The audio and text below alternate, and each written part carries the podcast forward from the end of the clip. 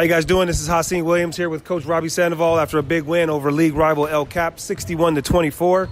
Coach, in the first half, looked like they were really trying to slow you guys down defensively, kind of uh, maybe junk it up a little bit. You guys had trouble scoring, but defensively, you guys stopped them from scoring. What was the adjustment to, to kind of how they were playing you defensively? Um, we just really wanted to try to move the ball, set a lot of ball screens, a lot of dribble handoffs, try to get Peterson and Girola, they're our top two scorers, loose. You know, unfortunately tonight, uh, unlike the last game we played them, we had some other kids step up like Corley and Bennett, and that's huge for us.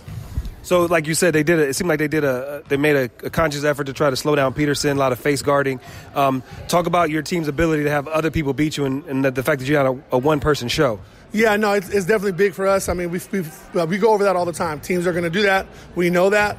Other kids have opportunities to step up. They do. And you know, Peterson does a good job of not getting you know rattled or struggling and getting frustrated. So she just continued to play basketball as you saw today. She started passing the ball a lot more, getting assists, and then getting out in transition. So. You guys have dominated the league. I think it's 18 straight. Um, a lot of new teams come in the league. Uh, I know, like this year, a couple teams, Grossmont, El Cap, really felt like they may have had a shot. How important is it for you, legacy wise, not only to, to win the league, but to continue your dominance over the league? Well, I think it's very important just because, you know, the kids, even the, the girls who graduated in the past, remind these kids all the time when they come back and let them know, like, look, we haven't lost since Coach Rob's been here in league, and it's very important to kind of I say send a message, but let people know that we're still the top dog and we're going to continue to be the top dog. So last time I spoke to you, uh, it was after you guys won the Open Division. Talk about where this team is now and how you feel about the chances, the prospects of making another run at the Open title. Well, I'll tell you what, this um, this year the Open Division I think is the deepest it's been ever since the Open Division started. You got legitimately six or seven teams that can win it all. Um, it's going to be highly competitive. We're just trying to get better every day. We lost a couple tough ones. Uh, we just lost a tough one to Christian. We felt like we played really well.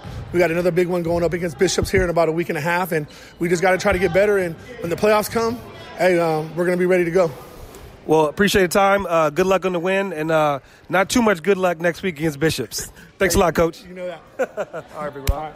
Welcome back uh, to another edition of the Girls Basketball Podcast. We are at uh, Mount Miguel today. Haseen Williams, uh, Braden Superintendent here. Uh, we finally made out to Mount Miguel. It took us a year and a half, and they won the Open title last year, and we never talked about them once, so we decided to go to a game.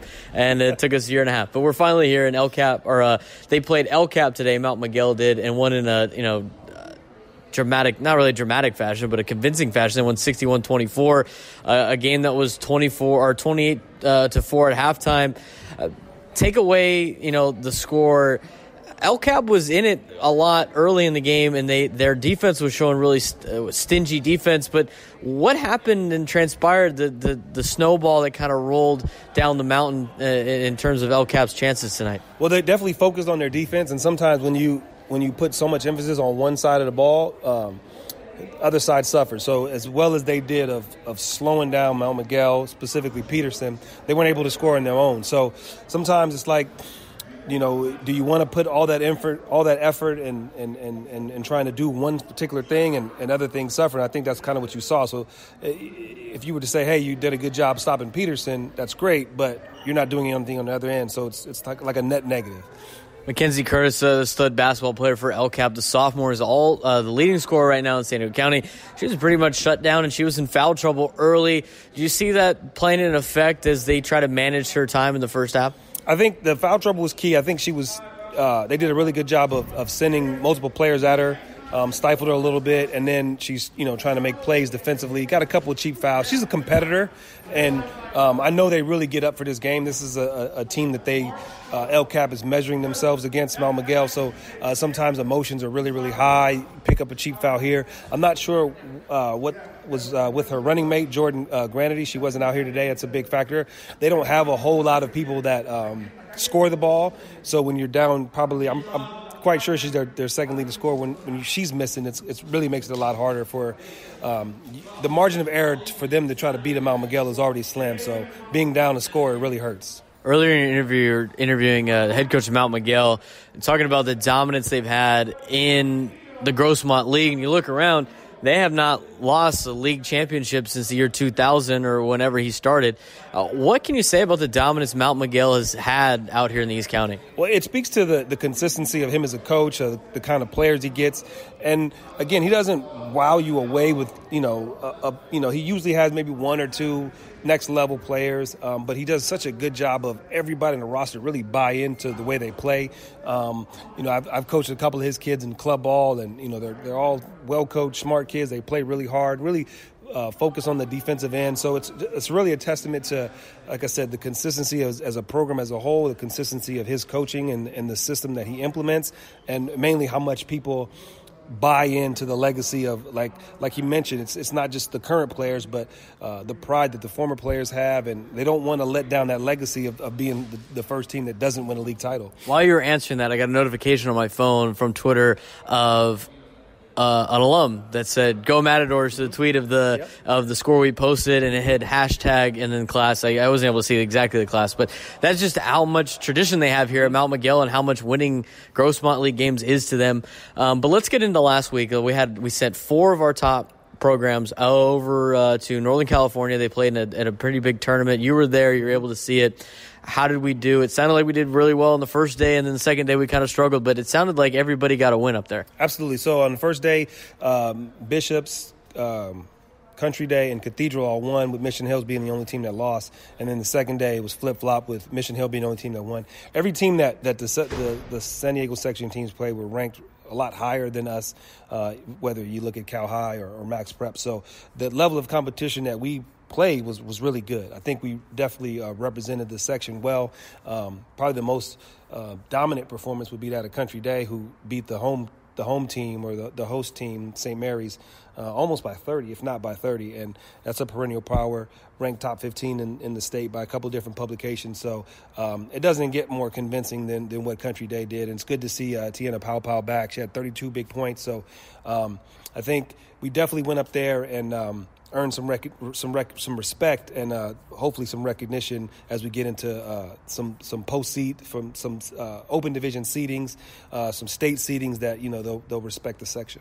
Well, that drastically changed our top 10. So we'll, we'll start it off in the, the bottom half, if I can remember correctly. Uh, number 10 was San Marcos. Uh, they, they've kind of fallen the whole time, but they've managed to stay in the top 10 uh, with their tough schedule and, and what Coach DeCarlo is doing. What can you say about San Marcos?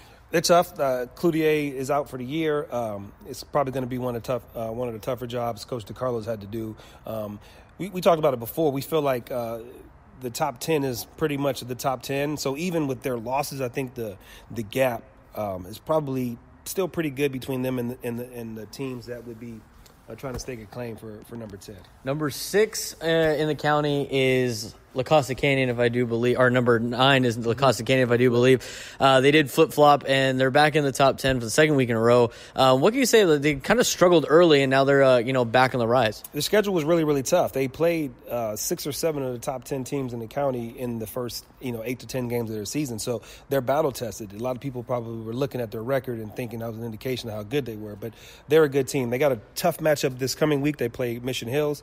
Uh, Mission Hills is coming off a really really big win over Bishop Gorman yesterday, so I feel like they're rolling. Uh, that'll be a huge test for La Costa Canyon. I know for a fact that uh, the, the, staff over there at Mission Hills uh, thinks highly of La Costa, and they definitely won't be taking them lightly. And then and you get to eight in the county, which is Bonita Vista. You go to seven, which is Modern Day. Six is this Mount Miguel team we just watched. And if they put another showing like today, they should be in the top five pretty shortly uh, with the dominance that they had over El Cap. And then you get to the top five, and this is where all the rearranging happens. Uh, starting with number five, we have Bishops. They've uh, cracked the top five after that big tournament uh, last weekend. Coming in at number four is Cathedral Catholic. They've dropped a couple spots after losing to Christian. They seem to be, uh, you know, reeling a little bit after uh, that Christian loss, which was very uncharacteristic with the amount of times they've turned the ball over. And then you get to number three, which is Mission Hills, La Jolla Country Day two, and then uh, Christian number one.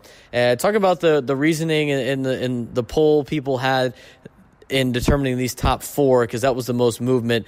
And it had to do a lot with the tournament with La Jolla Country Day and the fact that Christian is uh, you know dominated down here in San Diego. So like uh, Christian, we Christian was also was already in the mix for preseason number one. So their win over Cathedral kind of elevated them. Um, it was tough to place Cathedral just because we, you know, how far do you drop them when they lose to a really good Christian team? So uh, they did struggle pretty bad yesterday. I think the problem with Cathedral, you, you have a team that was really good the year before and then you add you know one of the best players in the county and, and another in uh. Brady and another top freshman in Izzy Navarro. So I think it's just taking them a little time to figure out pieces. People who had prominent roles last year, all of a sudden they're more in a complementary role. So I think they'll figure it out. Uh, top for the top ten this week coming up though, especially the top five bishops.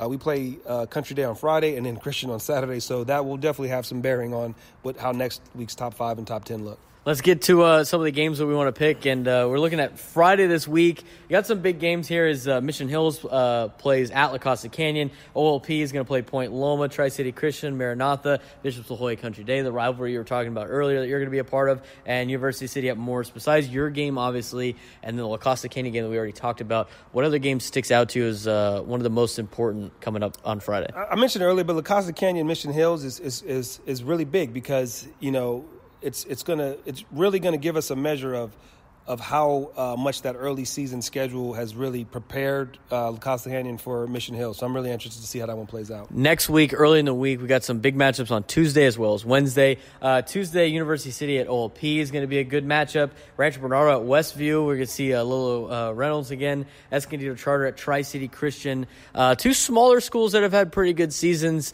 Uh, you wanted to talk about Tri City Christian. What can you say about how they've played so far? They, have done really well. Uh, big fan of their coach, Alyssa Ramos. Uh, we had a chance to go down there and meet her last year when they played Pacific Ridge. Um, they're talented. They have a couple really talented freshmen. I don't want to butcher names. I know uh, one of them is Bailey.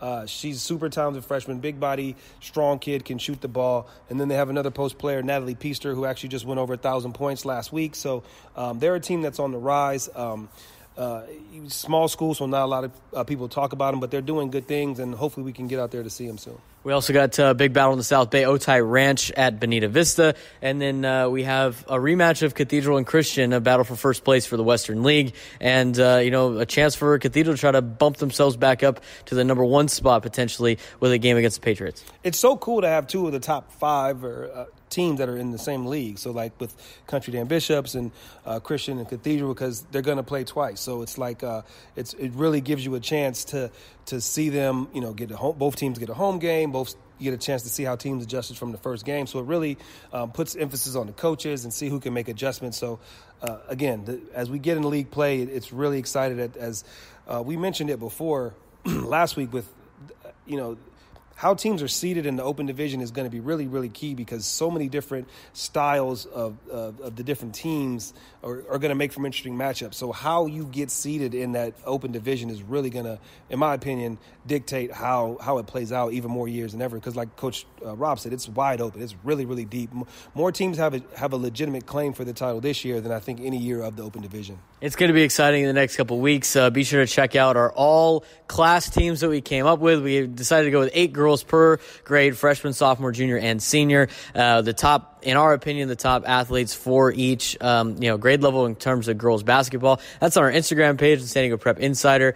Um, and then be sure to you know I, I, wanted to give a shout out real quick to um, Madison. They've only lost two games this year. Um, we know we, are catching an eye on some of the Mission Vista, another school that's done very well that we just want to give some shout outs to um, as we get into the the last week or two of the regular season before we start playoff basketball, and that's going to be all fun. We'll have our tournament picks. We'll do our own little March Madness that we do uh, in February because that's when it is. Um, we're the last ones here. I guess they trust us coming to the game to turn the lights out. Scoreboard's still on. 61-24 is the final as Mount Miguel beats El Cap for Haseen Williams. I'm Braden Soprenet. We'll see you guys next week.